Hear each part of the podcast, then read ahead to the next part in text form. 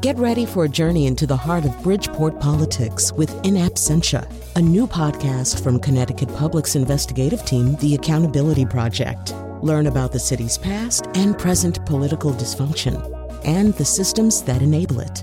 Tune in wherever you get your podcasts. Funding provided by Joe Zimmel and Valerie Friedman.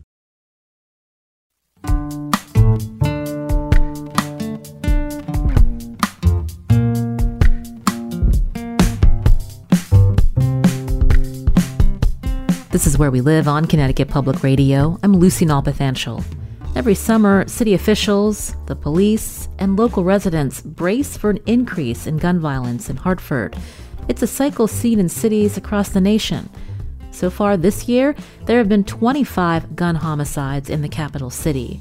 There were 35 total homicides last year, the highest in Hartford in 18 years, reports Hearst, Connecticut. Behind those numbers are the families impacted and people committed to decreasing violence and helping city youth. Brother Carl Hardrick is one of them. He knows the city well, growing up in public housing in Bellevue Square and working as a gang intervention specialist and anti violence activist since the 1960s. His life's work is now part of a new institute in his name, the Brother Carl Hardrick Institute for Violence Prevention and Community Engagement is housed inside the YMCA on Albany Avenue. Brother Carl's goal is to train violence interrupters and interveners, people in the lives of youth who can help them and their families. I met up with Brother Carl last month at his institute. Brother Carl, so nice to meet you. Thank you for joining us today. Pleasure's mine. So we're actually sitting inside the Wilson Gray YMCA Youth and Family Center. And you've had a long relationship with this building that now houses your Institute for Violence Prevention and Community Engagement. So tell us about your connection to this place. My connection to this place was through Kevin Washington, who was the CEO of the YMCA downtown. Originally, we were uh, connected with the Y, and we were working at what we call the substation, which is up there on Main Street. I mean, on, the avenue. And we would run programs out of there. But in doing that, we would take kids to the Y. So as we had gang problems, we would take one group from Nelton Court, another group from the Avenue, 40 and 40, and we bring them up to Camp Woodstock. And we found out by doing that, we reduced violence to about 20% because now they're engaged getting them out of the community. So when they talked about building the Y, I said, Kevin, we need a Y down at the down on, on, on the avenue. I said, because every time we go to Camp Woodstock, the kids have these great ideas of coming together, but they don't have a building to go to. Yeah, they have the church, but if you're going to build a Y, we suggest that you build on Albany Avenue. So that's part of my connection, lobbying for it to be here. And how long has this YMCA been on Albany Ave? That's about 11 years. Tell me about the people that, that come through here. Well, originally, see, the Y has a, a different policy when it comes to how they run their programs. Well, we're, the, we're Urban Y. And I remember talking to the board, one of the board of directors, and he said to me, he said, Brother Carl, we don't want to depend on other Ys. Kevin's feeling was that the suburban wise, Glastonbury wise, the uh, Vernon Ys, the otherwise that had a large money should give to the urban Y. And he said, as being a board member, that we should be able to raise our own funds. So what he stated was that in order for this Y to function independently of the Y downtown, that we had to have 2,000 members paying $62 a month. And my question to him was, how are we going to get that? So he said, we're going to go to the suburban churches, the urban churches, we're going to go to the business community, we're going to go to Aetna and statewide. So we began to do that. And for the first three years, it worked out fine. But if we, as you left good board members that would go and get the money that had the contact, as new board members came in, they didn't have that association with those industries. So it kind of fell a little bit. So it became a question is, with the urban Y, the Y was really built for this community, but they couldn't afford that. So we set up a policy. We said, okay, let's do it this way.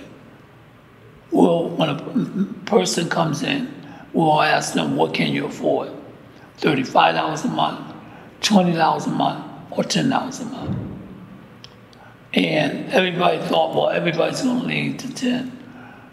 Most of the people leave to 25 and the Y was packed. It was like every room. This used to be the daycare, child watch. It was just packed. So we had our ups and downs, but we were still leaning in terms of getting members or gang members down.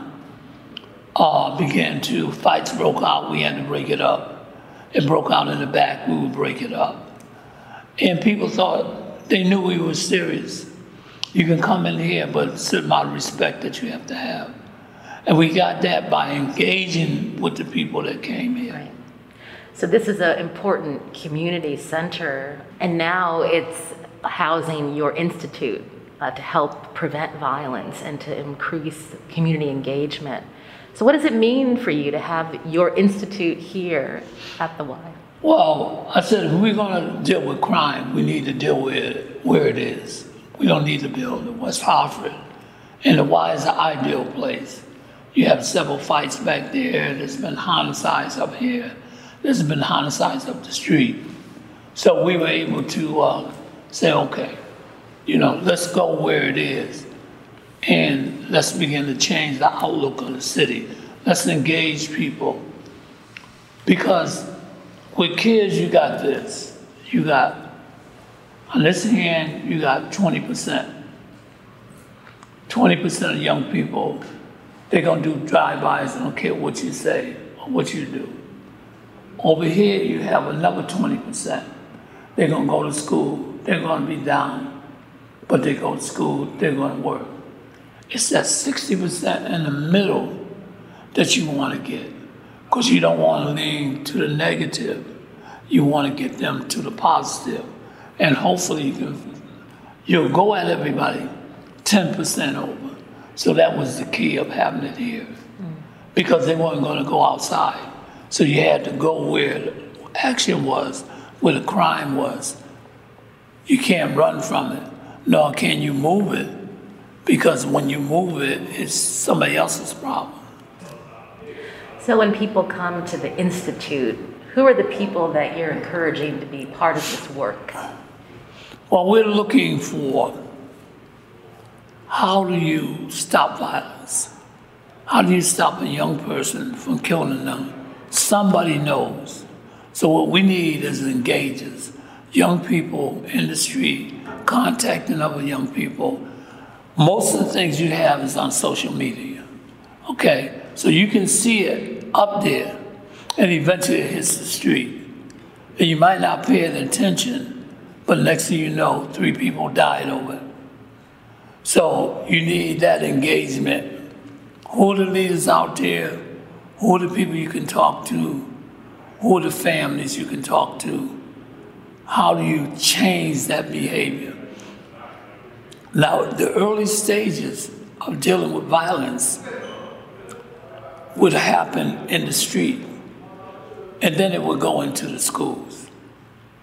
So we had a contact with Stringer at Weaver. And every time something happened, we called Stringer on a Sunday. We said, look, you got two groups up there. There's been a shootout. You need to pull bus 29 and 30 aside.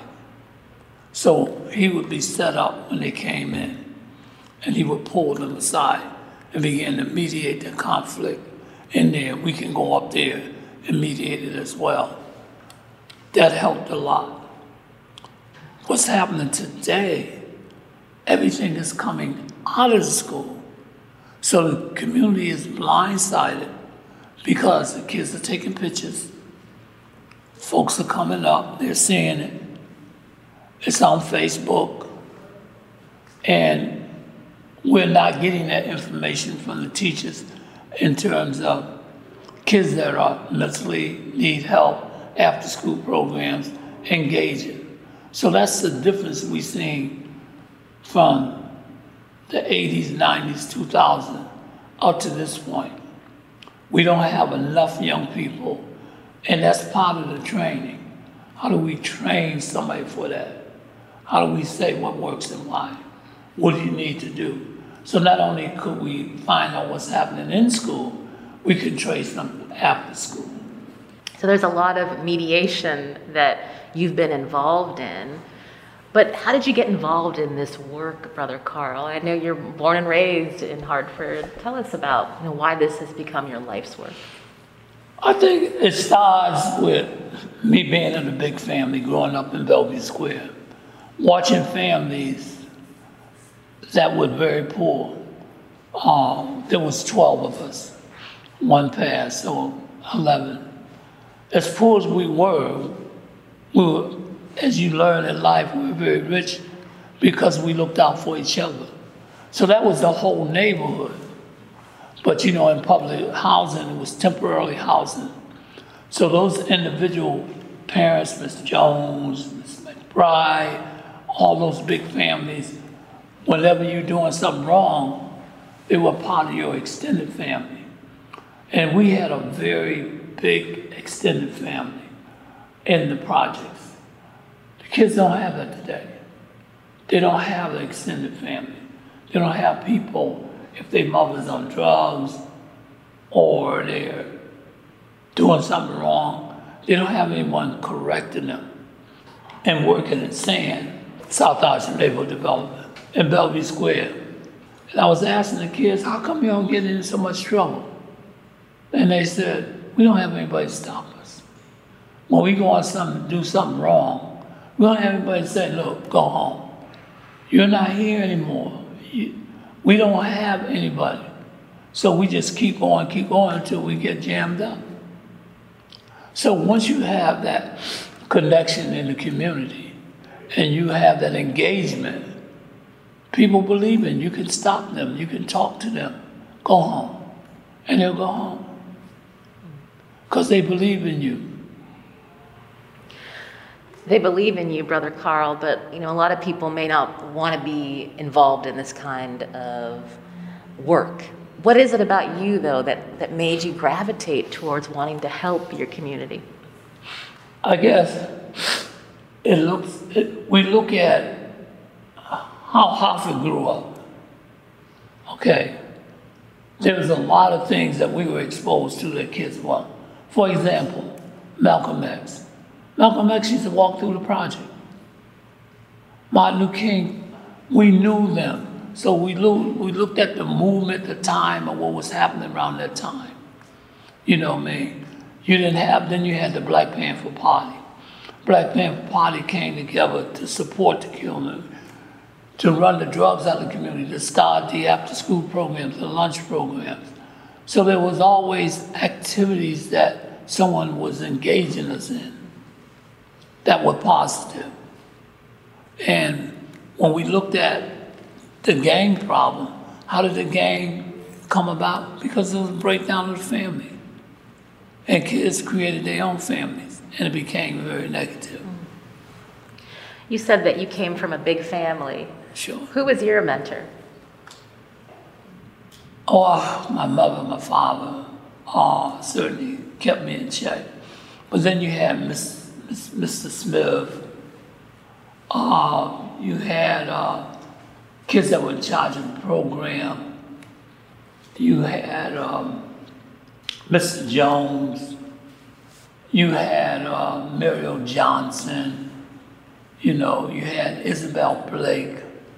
As you began to work with people that were fighting for even the school system to become better or they were fighting for welfare that wasn't fair. They were fighting for it. So these were people that I looked at and began to join their movement to help them. So we were constantly doing something. Me, and Billy, we were constantly into looking at the community, how can we better it? Because we thought that that's what the people was doing for us. Bobby Knights, the basketball player, who played on the gold Globetrotters, the recreation programs that they had at that time that you had people used to come to the project. Used to be a thousand people to watch them play. And most of the players were from the project. So you had people you were looking up to that was going somewhere or doing something positive.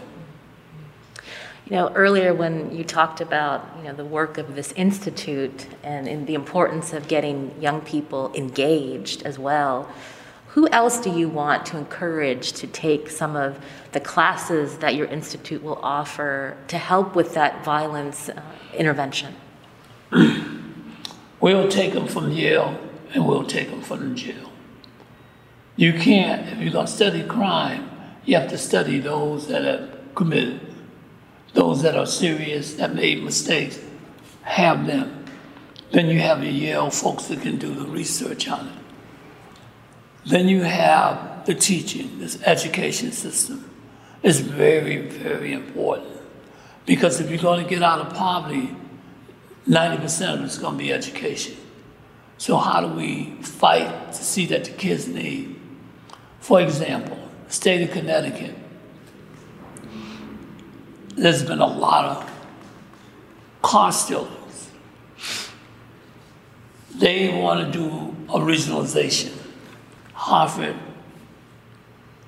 Bloomfield, East Windsor, South Windsor, Glastonbury, West Hartford.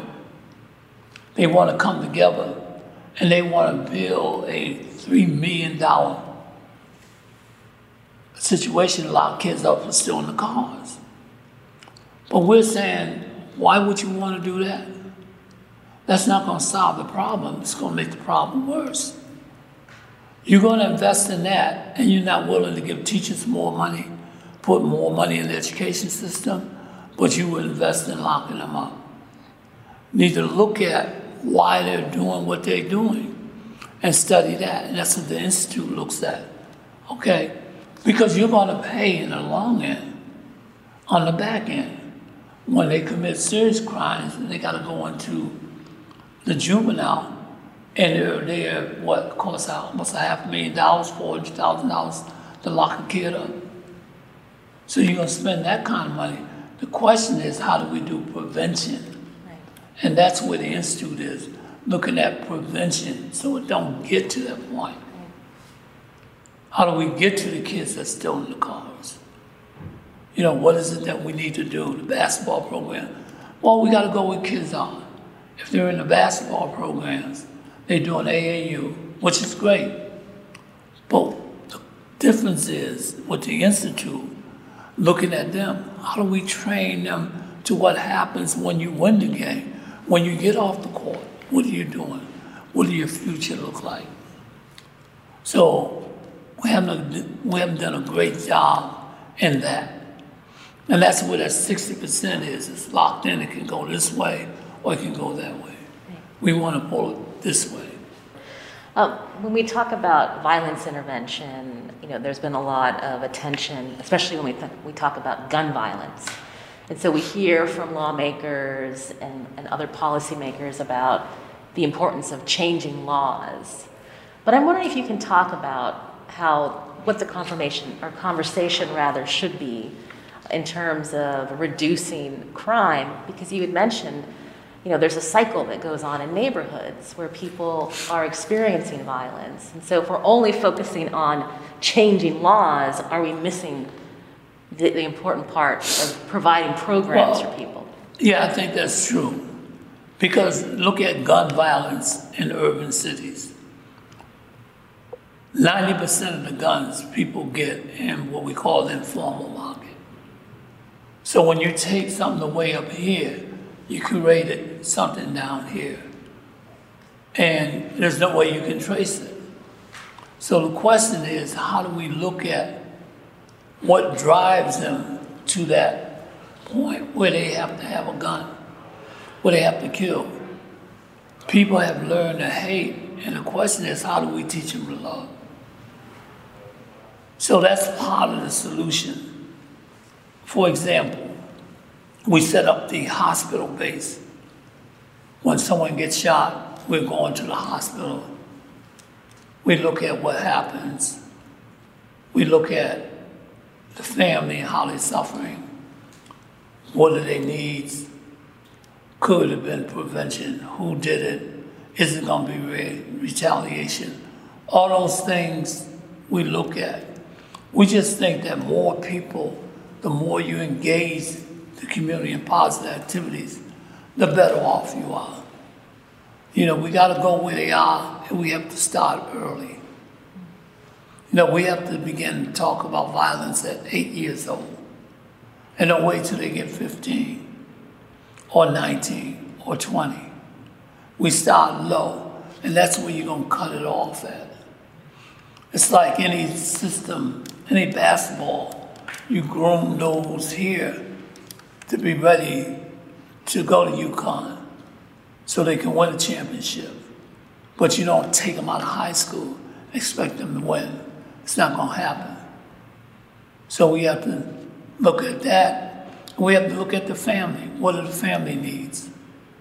What do moms? So we have to train her or him or grandpa, whoever's running the house, what kind of support you need.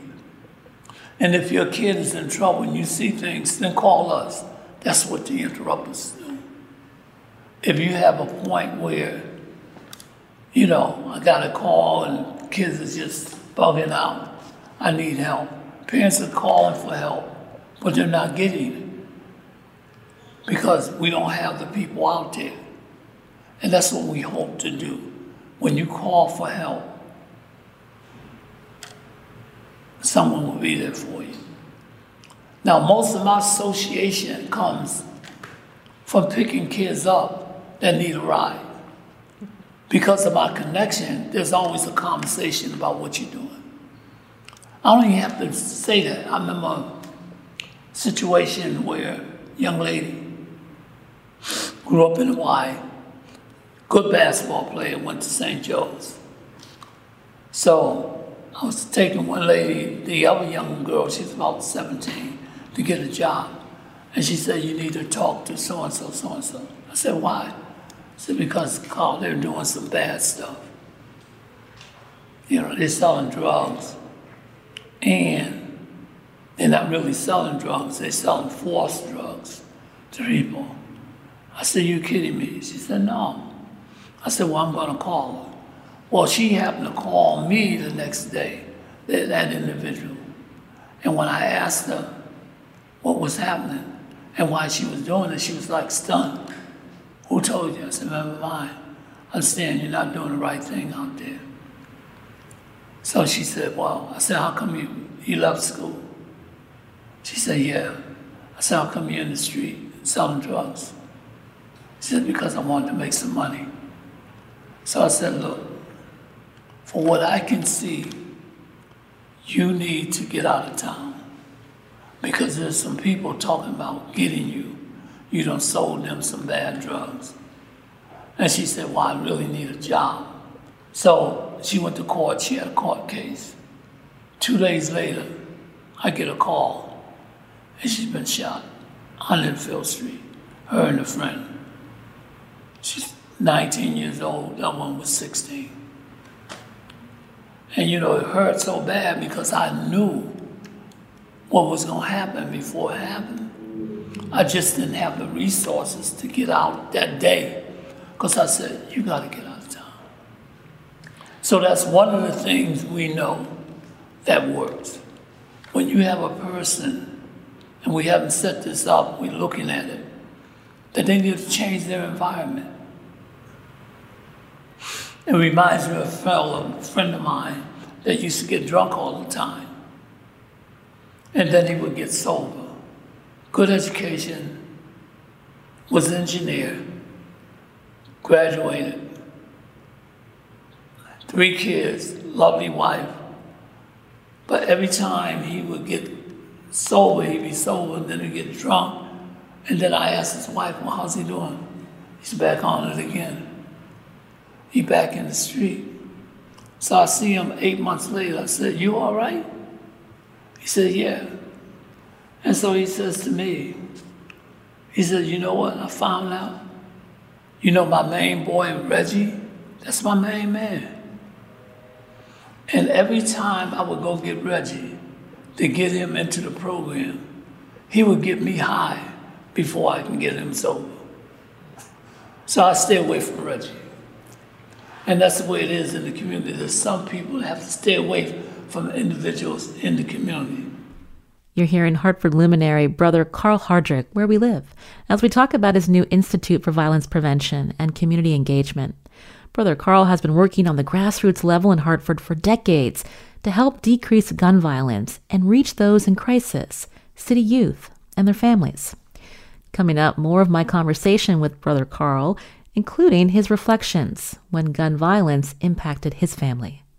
I'm Lucy Nalpathanchel, back after a short break. You can join us. Find us on Facebook and Twitter at Where We Live.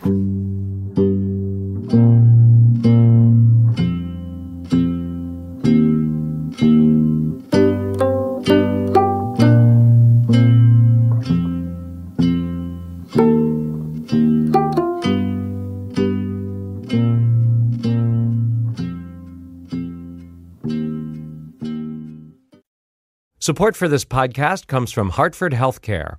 Elevating Health is funded by Hartford Healthcare. ECMO is a leading edge, life saving treatment for patients with cardiac or respiratory failure. Dr. Jason Gluck, director of the Mechanical Circulatory Support Program and Emergency Cardiac Care at Hartford Hospital, explains what it is. So ECMO stands for extracorporeal membrane oxygenation, outside the body oxygenation of blood. It's a life support technique that's used by highly sophisticated medical systems for patients with severe heart or lung failure. The technique involves removing blood from the body, oxygenating it, and then returning it back. ECMO procedures happen in the ICU, but not all hospitals are equipped with the necessary technology and staff. Dr. Gluck describes Hartford Hospital's ECMO Go team. So ECMO is considered when treatments have failed. And in our center, with a special ECMO on the go team, we'll actually take that technology to their hospital and help them out there if they need to to stabilize the patient and then bring them back to Hartford for recovery. For more information, go to ctpublic.org slash elevating health. You're listening to Where We Live on Connecticut Public Radio. I'm Lucy Nalpathanchel. My guest today is Brother Carl Hardrick, a lifelong Hartford resident who's been a gang intervention specialist and anti violence activist since the 1960s. Albany Avenue is the epicenter of the community he serves, from giving rides to young people to helping them access programming at the Wilson Gray YMCA. He's known as a mediator, a person youth can reach out to when in crisis, or the person a worried parent calls when they need help. His life's work has been devoted to preventing gun violence. Yet gun violence has impacted Brother Carl's family too. Last summer, he lost his grandson, Mackay Buckley, when he was just 19 years old. I asked Brother Carl about Mackay when I met up with him last month inside his new Institute for Violence Prevention and Community Engagement. Mackay, he was every place I went from the time he was nine years old Camp Woodstock. He was around, grew up in this Y here. You know, he's around everybody, he knew everybody. He knew every uh, Latin king. He knew every Sausalito. He knew every Jamaican. He knew everybody. So he was the type of kid he can go anywhere. But it wasn't so much in him, but it's who he surrounded himself with. When he grew up, from the time he grew on up, my conversation was up here. When he got 15, 14, mine was kind of like in the middle. His was up there. Great football player. Um, trying to figure out to this day what happened. I know, kind of know what happened. He thought that he can deal with the people he was dealing with. They were football players. They were friends of his. So he knew everybody. And I guess he turned his back was trying to exchange a gun. And I said, Guy, why do you need a gun? You need to get your behind up in school. He was going, supposed to be up in Penn State playing football. But Spencer, who wanted to recruit him, left Penn State and went to join the NFL. And what happened was, coaches bring their own people in. So they would tell him, well, Makai, you got to do that. I said, Makai, just go. If that's what you got to do, you got to do. Well, he was stuck on, I'm a D1 ball player, which he was. But I'm saying, you know, during the pandemic. So he went to AIC. In Springfield. Yeah, right. Doing well there. But then he would go to class, he had to come home. Then he'd go back to class, he'd go back, stay home another three weeks. Then he'd go back another two days. And he's dealing with his friends. And I said, Makai, why are you talking to them? They're not, you know, he said, oh, well, Grandpa grew up in a sandbox with him. I said, but y'all in two different lanes. He's in that negative lane. I know you played Paul with him. You're in the positive one. So he said, well, Grandpa, you don't know everything. I said, but I know a lot of things that can help you. So we always had that argument, you know, like, Grandpa, let me fall and I can pick myself up. You know, man, I need to pick myself up. You know, I said, well, why would you fall if you didn't have? Why would I let you fall? Why would you fall just to be falling? So he just got hooked up with some bad people. And it started with his friend getting shot 70 times. And he said, Well, I got to get a gun. I mean, that's what he was saying to other people. So, you know, it's trying to exchange the gun. Then they were trying to rob him, and he jerked on them, and they were scared. And as he turned his back, they shot him. I'm sorry to hear that. Yeah, so it was devastating to everybody. You know, everybody that knew Makai knew he wasn't about that life. He knew about it, but he wasn't about it. And that's the thing we have to be careful of in the Institute. We can't take everybody that commit crime. We have to balance that out with kids that, one of the young ladies told me, I said, well, we don't get no attention. What we have to do, break a window to get you guys to say, we need help too. You know, so you have to kind of balance it out. You know what I mean? Because they can easily lean that way they'll fall in that positive in the middle and can slid over to the negative. There's a reminder inside the YMCA's gymnasium about those lost to gun violence. Glenn Malden is the Y's Sports and Recreation Director. He points to the banners hanging on the gymnasium wall. Well, it starts with this banner, which is um, the young man name was Keon, one of the first kids in our building lost to gun violence. And that's how I came up with the idea of Shoot Hoops, Not Guns summer program. Um, so this has been going on since 2015. Um, and then consequently, Brother Carl's grandson got killed last year. And um, it's not a great way to memorialize, but it's factual. You know? So just just a reminder of uh, what we don't want to happen, you know. But we also want to not forget our kids. So um, hopefully we don't put any more banners up, and we keep the league going. Um, but yeah, it's just to, re- to keep us or remind us of our kids that we lost, mm-hmm. and um, and to keep hope alive and keep things going on and try to curb gun violence as much as possible. Brother Carl believes sports are necessary to keep kids busy and out of trouble. I asked him about the programs he'd like to see the city help support, noting that Hartford is one municipality that does not fund kids' sports leagues. Well, that's part of the problem. Because when you take something away from somebody, you got to replace it with something. Sports can do that. But then you got to have make sure the person that's coaching that their mind is set. You know what I mean? Then you have to look at the mental illness in the community. Then you can deal with that.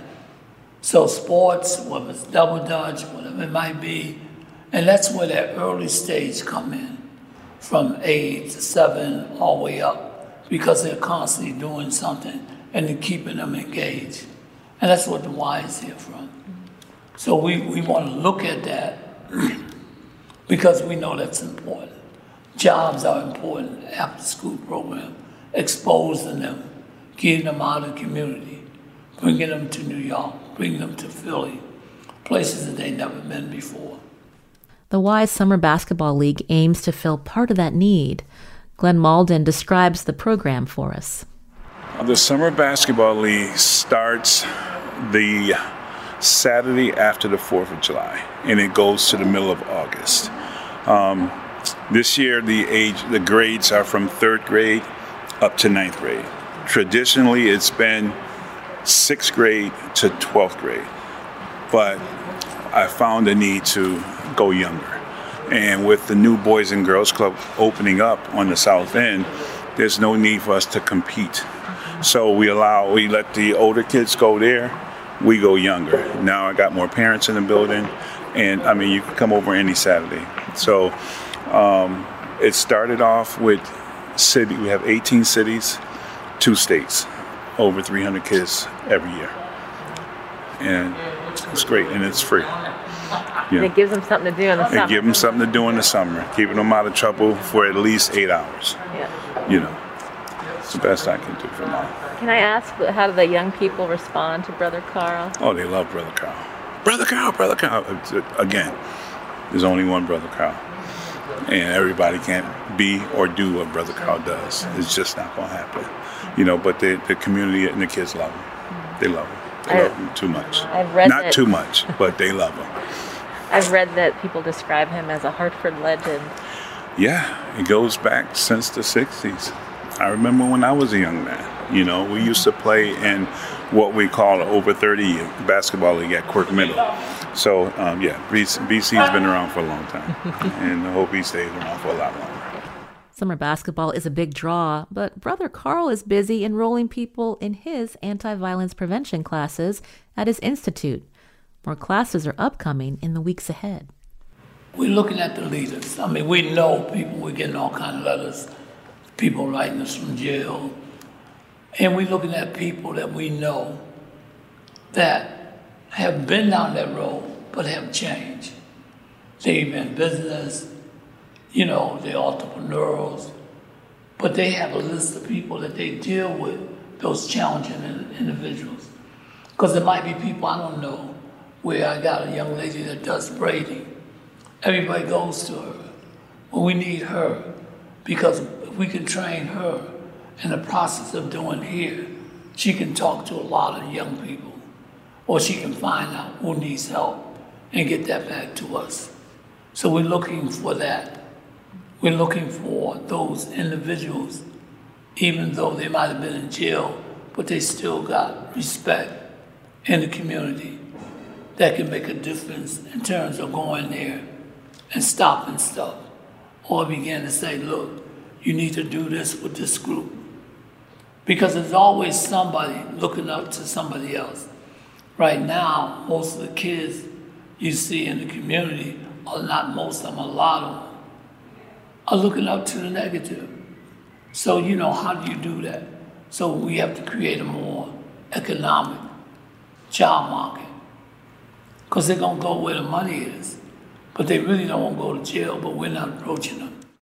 That was Brother Carl Hardrick speaking to us from the Wilson Gray YMCA on Albany Avenue in Hartford. Just down the hall from the gymnasium is Brother Carl's Institute for Violence Prevention and Community Engagement. You can learn more at our website, ctpublic.org slash where we live. After the break, we continue talking about community efforts to decrease gun violence we hear from Jacqueline Santiago Nazario, CEO of the Compass Youth Collaborative. You can join us 888-720-9677 or find us on Facebook and Twitter at Where We Live.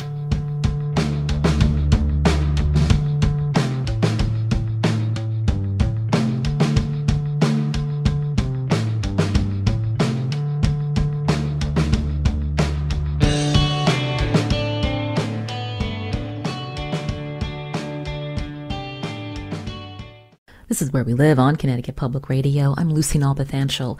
We're focused today on the people and nonprofits that are working to help reduce violence in the city of Hartford. Joining us now on Zoom is Jacqueline Santiago Nazario, CEO of Compass Youth Collaborative. Jackie, welcome back to the show. Thank you. It's a pleasure to be here.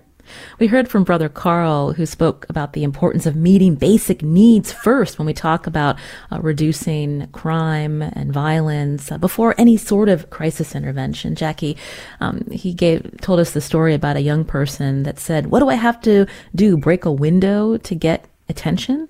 You co-authored a, a op-ed in the Connecticut Mirror, headline "To End Gun Violence, We Need to Address Poverty." So, can you talk about this kind of dichotomy?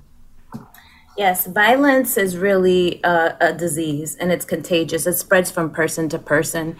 And it is it has its roots in systems issues like poverty.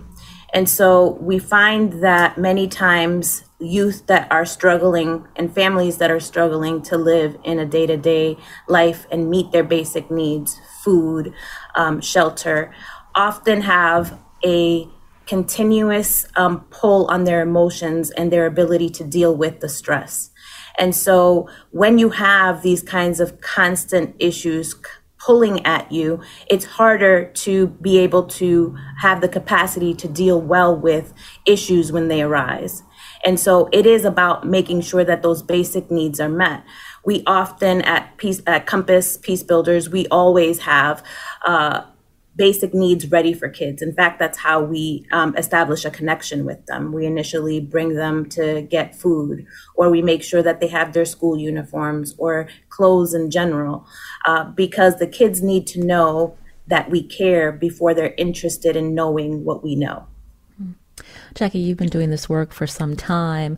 Uh, we know, uh, the, you know, the greater public, uh, they'll see a headline related to, to gun violence in Hartford, and they may think nothing is changing. But I want you, uh, you know, to talk more about that that sentiment. Um, what is changing to help these young people that people may not know about?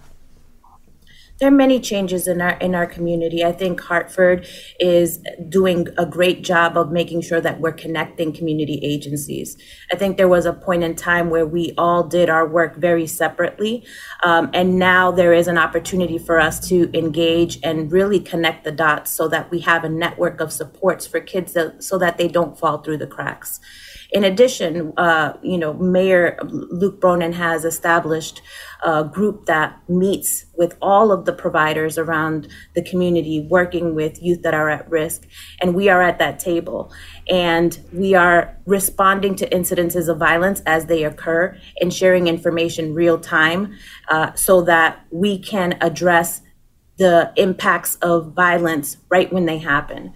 So if a person is is uh, shot or stabbed, we are responding not only to the hospital with a group of people, we're following up at home and consistently doing that and sharing information back. There are so many more resources, and we've learned so much more from the incidences of violence that have occurred that we are now better coordinated. Uh, we even have a difference, I believe, in the perspective of law enforcement where they know that they can't arrest their way out of this problem. And so there have been instances where they call us to make sure that we're in the community, uh, making sure that we're uh, canvassing the community and sharing the message of peace so that when kids see us, they they have a great time and that the community is safe rather than calling and after the fact and getting them arrested. That's not going to solve the problem. Uh, when you reference uh, police uh, understanding they can't arrest their way out of this problem, is that solely when we talk about the Hartford police and when we think about how uh, residents in, in suburbs uh, in our state uh, that may see, you know, Hartford youth come into their community, you know, they think that is the solution. And so tell us why that's that in your perspective, you know, that's not the, the way that we're going to solve these issues. To me, it's the saddest sentiment when we uh, will not invest in educating our youth. Uh, we won't invest in addressing the root causes of mental health issues or even investing in parks that have there's data to um, support the fact that having clean open recreational spaces helps reduce incidences of violence, that we won't invest in all of the things that create a better quality of life for people uh, and instead look to incarcerate youth uh, where there is not the level of learning and development. I mean, when you consider the fact that their brains are not developed till age 25, what we're doing is increasing the level of trauma, increasing the negative experiences that they're uh, having in their life, and then making it harder for them to gain a life or gainful um, employment when they leave the system. Uh, it's costs so much more uh, to incarcerate a youth. Uh, 60,000 up to 200,000 we've heard in some instances uh, versus ten or eleven thousand dollars a year to be a part of a Compass program or other programs throughout the city. So it's really imperative that we uh, look to address the long-term impacts of this and how and address the root issues rather than having a quick fix that will only have the problem return later, a few years mm-hmm. later in life. You mentioned trauma. I understand uh, through Compass, uh, you've surveyed members, and this statistic I thought was uh, worth noting. You shared that nearly nine out of 10 of the almost 200 young people involved in the program have lost a loved one to gun violence. And so when we think about how that trauma manifests, uh, Jackie, and the work that Compass is doing to break that cycle it's sad when you think about the fact that nine out of 10 um, youth have had a close family member uh, or friend die to gun violence.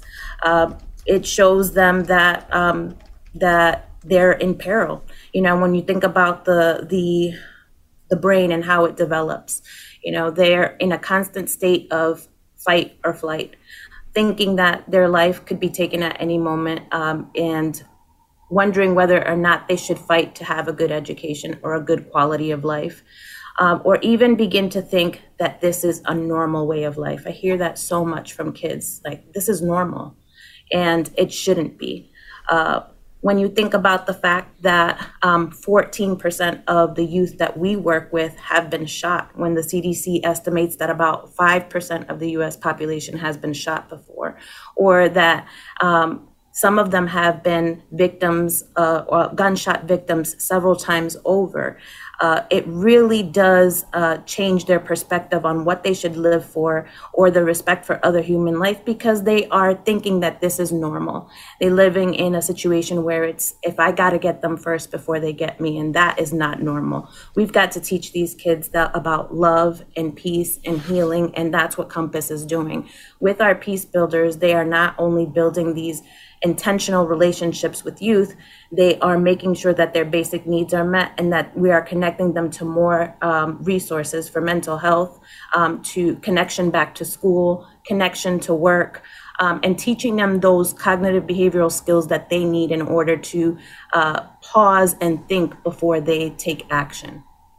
Uh, when we look at some of the, the violence seen this summer in Hartford, uh, Hartford Mayor Luke Bronin said at a recent press conference these incidents were, quote, targeted, back and forth, part of a retaliatory cycle. Would you characterize it similarly? I would.